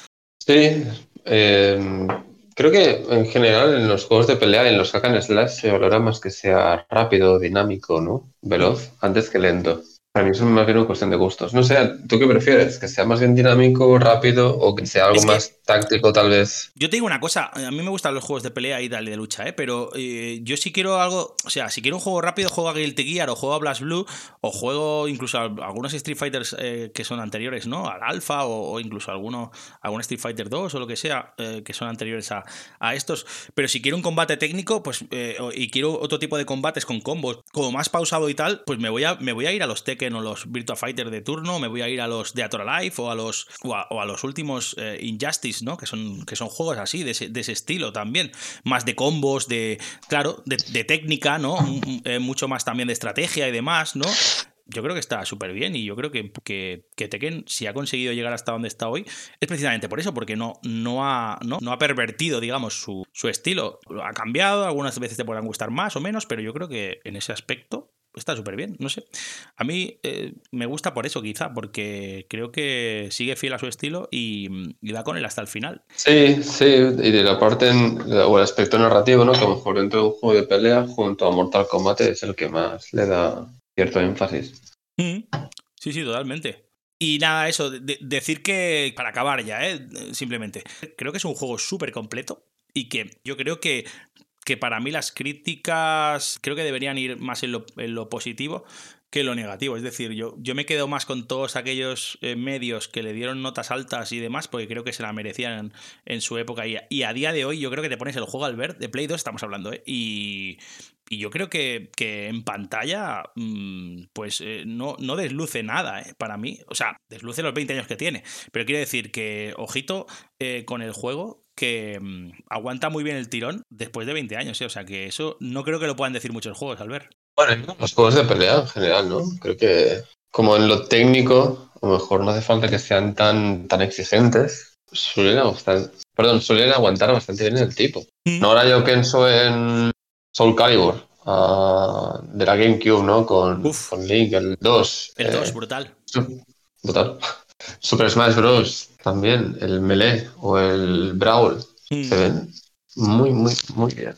Sí que ha sido que a lo mejor tener un diseño artístico, ¿no? Un poco muy de aquella época, ¿no? Ahora cuando pienso en el, en el Brawl, Mm. que es un poco atípico ahora, sería. Pero, pero bueno, eh, decir que después de este, de este juego salieron un montón de Tekken más, porque estamos hablando de 2002, o sea que en 20 años han aparecido un montón. Eh, lo que hablábamos antes, uno, uno de Game Boy Advance que, que- que estaba bastante logrado también, el Tekken Advance que, que triunfó bastante. Eh, luego el Tekken 5 que fue brutal y que, y que a nivel de, críticas y demás eh, lo ensalzaron hasta que un día hablaremos si quieres de él, Albert, que es el último al que yo jugué. sé que más he jugado. Sí, Pues pues, mira. yo, yo creo que es el último al que jugué. La verdad es que lo, lo ponían por las nubes. Luego los de PSP y demás, que, que aparecieron también para, para Play 3, el Dark Resurrection y el 6. Y luego ya eh, apareció incluso uno, uno para 3DS, que ya no lo petó tanto y demás, ¿no? Y después hay uno, que es el que hablábamos antes también, que es el, el de Street Fighter eh, versus Tekken, o Street Fighter por Tekken, que para mí es un, pedazo de juego enorme, que tiene 10 años ya, pero que es un juegazo. O sea, me gustó un montón porque puedes jugar con Ryu, Ken, Chun-Li, eh, contra Heihachi, Yoshimitsu, Kazuya. O sea, brutal, brutal. Erótico, ¿eh? Muy, muy chulo. La verdad es que si no habéis jugado ese juego, eh, merece un montón la pena. Además, tiene también muchos modos de juego, tiene un montón de personajes, eh, está súper bien implementado. La verdad es que me, si no habéis jugado, os lo recomiendo al mil por cien. Y luego, la, la fricada última fue que apareció un Pokémon Tournament, que es parecido, al Tekken, también desarrollado por, por, por Namco, en este caso Bandai Namco ya, que tiene el mismo rollo Tekken, pero con personajes de, de Pokémon, ¿no? Entonces puedes jugar con, con Charizard, con Pikachu, con Mewtwo y con algunos más, en ese estilo también como más pausado y demás de lucha. Es un poco fricada y demás, salió para Wii U y luego apareció uno para Switch también con, con algún personaje más y alguna cosilla también.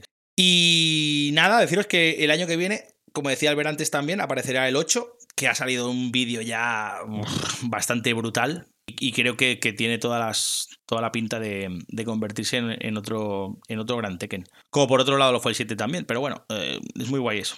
Que aparezcan también juegos y que la, bueno, la saga se vaya también renovando y, y no vaya muriendo, que eso es importante a veces también en algunas sagas. Y está bien tenerlo en cuenta. O sea que a ver con qué nos sorprenden este año que viene los, los amigos de Namco, ¿no? Pues nada, eh, lo dejamos aquí si quieres. Eh, esperamos que el Tekken 8 mole y ya cuando aparezca y ya- ya, veremos a ver si le dedicamos algún, algún programita o algún trocito de algún programita más. Así que ahora vamos a ir con el último de Albert.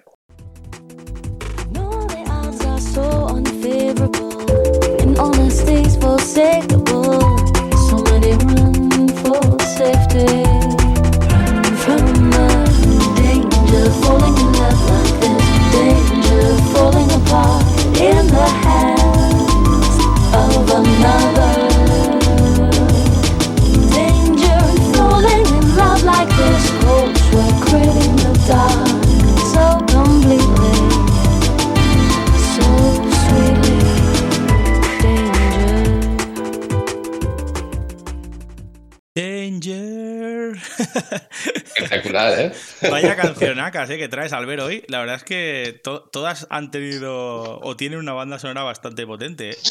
Sí, sí, tengo que decirlo. No Am, chapuesta, pero, pero muy guay, la verdad. No, casualidad. Pero si, si tenemos que hablar de la saga Shin Megami Tensei y sus spin-off, como ahora hablaremos, la banda sonora, como ya hemos comentado antes, es espectacular. Meguro es un genio. Muy guay. La verdad es que te quedas enganchado a, a est- a estos temas, aparte que son como así súper melódicos, ¿no? Y que y te entran así también, que es, es muy guay, la verdad. Son espectaculares. Y bueno, sí, este tema más melódico y también utiliza mucho el jazz. Ya, ya lo haremos. A lo mejor algún día sobre música de videojuegos. Bueno, y est- esta saga que quizá es menos conocida para los no, no son tan fans y demás, ¿de dónde sale al ver esto? Bueno, hablamos más concretamente de Shin Megami Tensei Digital Devil Saga, que es el videojuego. Hay, bueno, esta subsaga, que se llama como tal Digital Devil Saga, son dos juegos, el 1 y el 2. Sí, Entonces, a lo mejor hace falta hablar primero de Shin Megami Tensei, que es como la saga madre, que se basa en, bueno, es todos los juegos se basan en, en juegos posapocalípticos, los cuales el juego tal cual empieza con el fin del mundo y a partir de aquí pues buena suerte, apáñatelas y forma tu, tu equipo de demonios contigo. Sí. Y eso sería como, como la, la rama principal de eh, Shin Megami Tensei. Digital Devil Saga tiene un, un trasfondo diferente. Eh, se plantea como, como una guerra entre dos facciones. ¿sí? Y entonces el, desencadenante de la, trama es a partir de cierto suceso en medio de un combate donde los protagonistas, o al menos una de las dos facciones, reciben cierto poder que les permite transformarse en monstruos. Y entonces a partir de ahí eso les da cierta ventaja, pero ellos pierden la conciencia hasta que después se descubre. Entonces, eh, cosas que a lo mejor son, son más o menos interesantes de este Digital Devil Saga. Se juega mucho con el hambre, he utilizado un medidor de hambre y sí que es cierto que tienes que ir peleando contra los diferentes monstruos y demonios, porque cuando les vences, que eso es parte del guion, los personajes eh, canibalizan y se comen al monstruo o a las personas. Qué fuerte. Sí, ¿eh? sí, son, son caníbales en este juego, los, los héroes, por cierto. Hostia, no me lo esperaba eso. Es, es- es muy, muy, muy curioso. Eh, se descubre que hay una chica que llega, ¿no? Que, que además tiene como la capacidad de, de calmar y volver a humanizar a, a estos personajes que se transforman en monstruos. Ujú. Y todo gira alrededor de intentar llegar al, al nirvana o a cierto paraíso. Hostia. Y hasta aquí. Esto sería un poco Qué, flip- qué flipada, ¿no? Sí, la parte de que practican el, el canibalismo, eso es muy divertido. Y lo del Nirvana y tal, o sea, es, es un juego eh, brutal, ¿eh? Hecho bastante de fumadas, ¿eh? Bueno, es que Shin Megami Tensei eh, juega mucho con, el, con la religión, con, con un setting como muy post-apocalíptico. Y en este, en el- mira, hablando del Nirvana, y en este Digital Devil Saga sí que es cierto que se centran más en, el- en la religión budista, de que sea en Nirvana, pero normalmente eh, se centran mucho, por ejemplo, en la religión cristiana, en la musulmana también aparece, en algún Shin Megami Tensei, etc. Qué guay. Curioso, curioso, si me permites. Sí, sí. Total, eh, totalmente. por- bueno, vamos a ir a. Mira, voy a la parte por qué lo hemos puesto o por qué lo he elegido yo como infravalorado. Es un juego que en su época no se le hizo nada de caso. Ujú. Llegó a Occidente el 1 y el 2 Sí. y pasaron sin pena ni gloria. ¿Tú los conocías? La verdad es que no, no. O sea, los personas sí, los Shin Megami Tensei, la verdad es que eh, ha- había. Me sonaba el nombre, pero, pero ni siquiera sabía que eran, que eran combate por turnos, al ver. Sí, es. Bueno, tien- tiene, tiene sus particularidades y, y ahora llegaremos al tema del sistema de combate, pero es que es un juego que yo lo redescubrí hace, hace muy poco, a partir de, de Persona, que tiene narices, porque Personas vendría a ser el, el spin-off de Shin Megami Tensei, Sí. y ha sido Persona, ¿no? El que un poco que le ha dado cierta fama y reconocimiento a, a- pues a la saga madre, que es Shin Megami Tensei. Entonces, claro, infravalorado, no porque no tuviese buenas notas, que tampoco fueron un disparate, sinceramente, sino porque ciertamente nadie lo jugó en su día. Ujú. Pasó sin pena ni gloria. Y bueno, creo que hace falta un poco reivindicar, sobre todo Digital Devil Saga, el 1 y el 2, porque además sirven como una buena puerta de entrada para lo que sería el mundo Megaten, porque son dos juegos dentro de lo que cabe bastante sencillos, porque los Shin Megami Tensei destacan sobre todo por ser juegos duros, difíciles, de muchas horas, con mucho más morreo, ¿no? Incluso algún juego tienes que sacar el papel y lápiz, ¿no? Y, y ir dibujando como es la, la mazmorra, porque tiene mucho de, de Dungeon Crawler. Simplemente eso. Ah, entonces, eh, ¿por qué me gustan a mí, en general? Eso. El sistema de combate ¿sí? Tien- tiene sus particularidades. Eh, utiliza un sistema de, en plan Pokémon, de piedra, papel y tijera.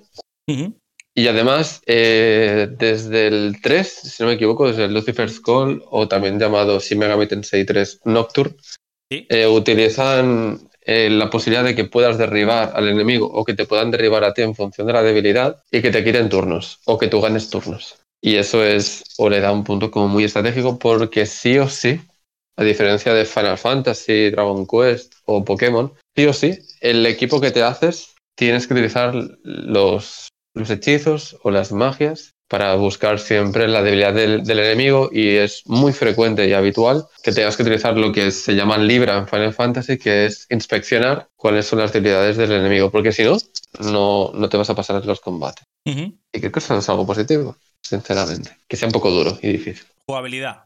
Jugabilidad. Kaneko, me flipa.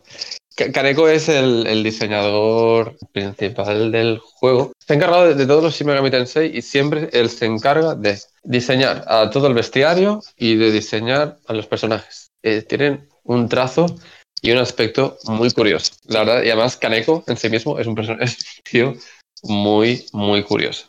Básicamente. Y por último, la banda sonora. Uf. Espe- Espectacular. La sonora.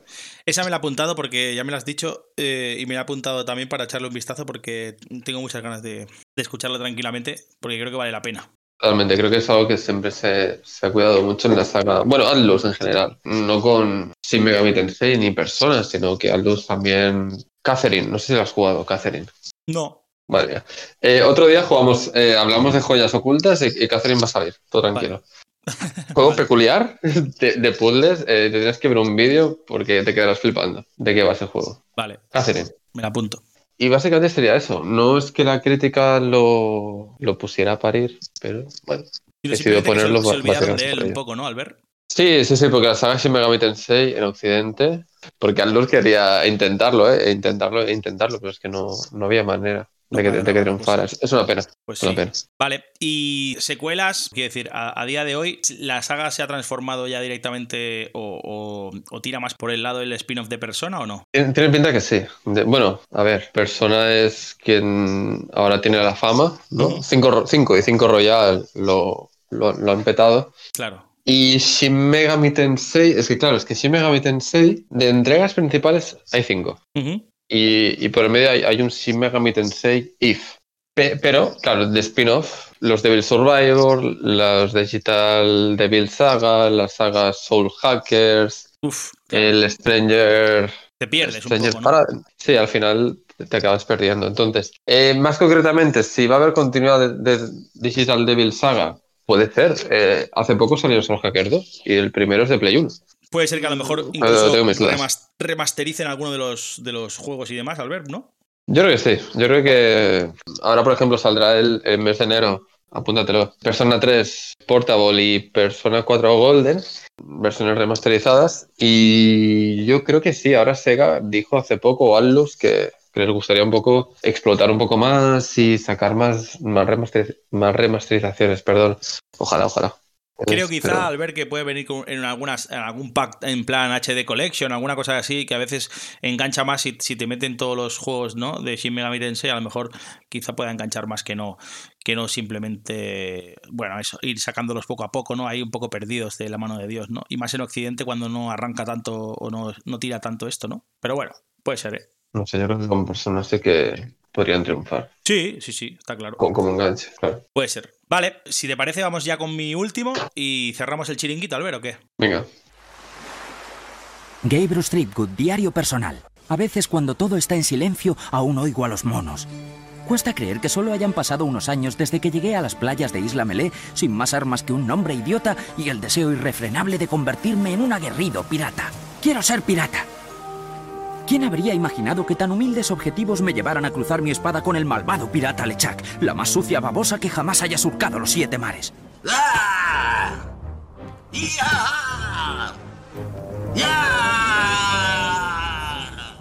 Bueno, la verdad es que es, es la introducción de este pirata, ¿no? O, o esta especie de aspirante a pirata que es eh, Guybrush ¿no? Que es eh, sin duda el protagonista de, la saga de Monkey Island, ¿no? El que traemos hoy es un juego de Play 2 que un poco pasa sin pena ni gloria por la consola y yo creo que hay que reivindicarlo porque mi hermano y yo lo, compramos y nos flipó bastante que es la fuga de Monkey Island. No sé si habéis jugado al ver, o tú no eres muy fan de los Monkey Island, creo que, que me has dicho antes, ¿no? Mm, Bueno, ni fan ni, fan, no he jugado ninguno.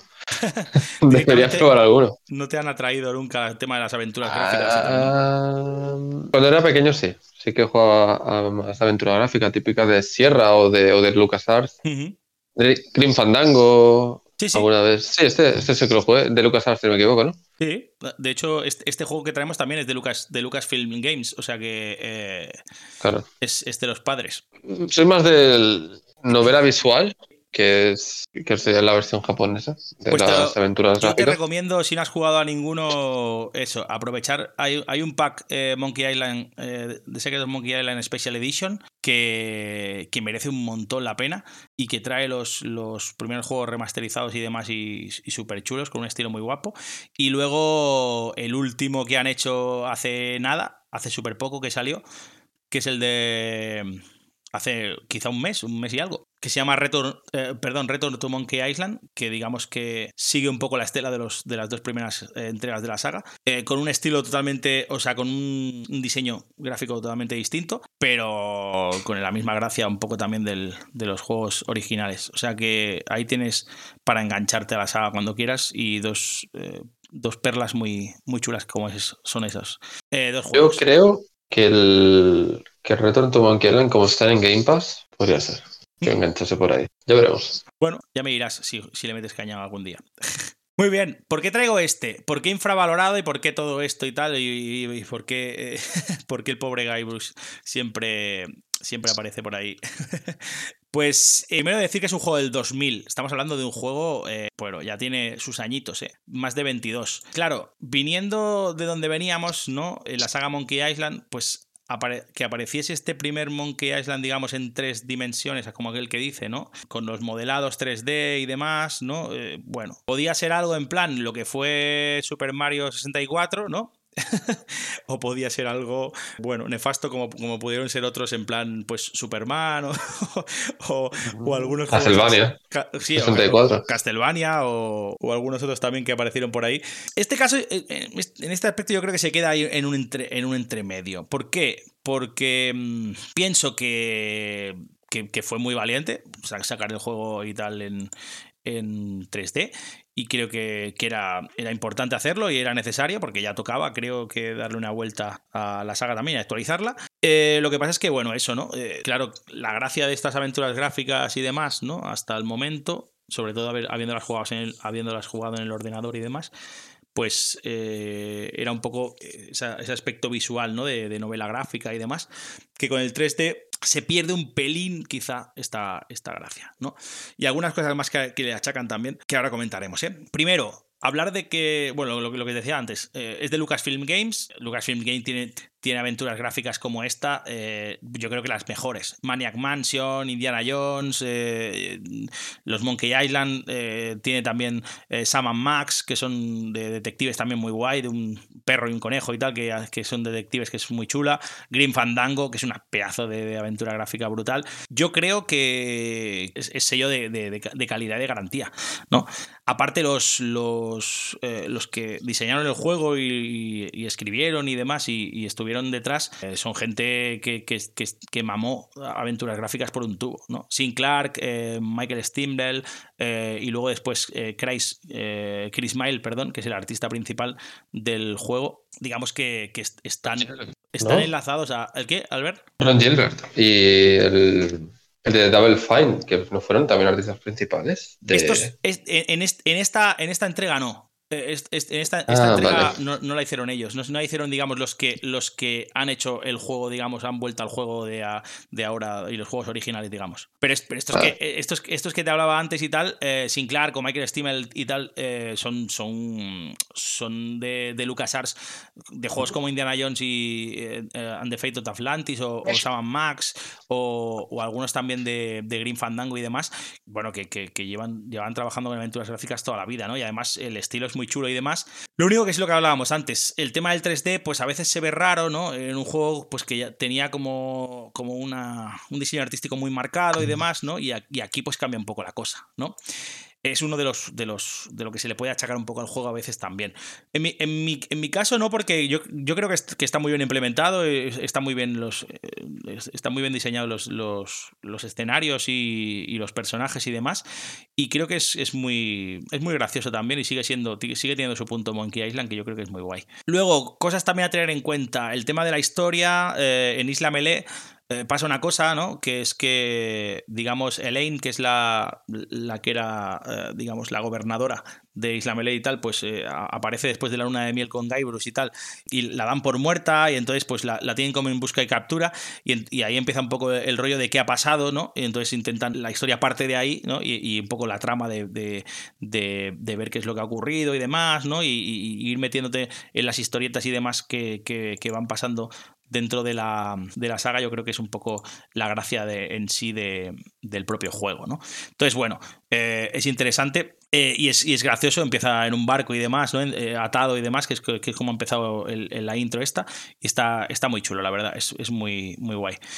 Yo creo, mantiene los mismos, mantiene el, el nivel de puzzles tan chulos también, incluso, uff, eh, algunos son, yo, yo podría decir que, que algunos son mega complicados, eh, eh, algunos puzzles son muy, muy complicados. Yo recuerdo de haber tenido que buscar en alguna guía de estas online de la época y tal por, por ordenador algunos trucos porque era pero brutal el, el poder. eh, bueno, recuerdo que había que, buscar un chicle en, un- en una taberna para, para ponerlo en una especie de. mm, eh, una especie de cloaca, para saltar encima de la cloaca, botar y, llegar arriba de un, de un tejado y demás a, a coger una pieza que había. Una cosa de locos que, que recuerdo que, que me costó la vida poder dar con ello, ¿no? Pero bueno, creo que se sigue manteniendo la gracia de los, de los puzzles y demás y, la historia en sí. además, el, el guion es súper divertido y, súper guay.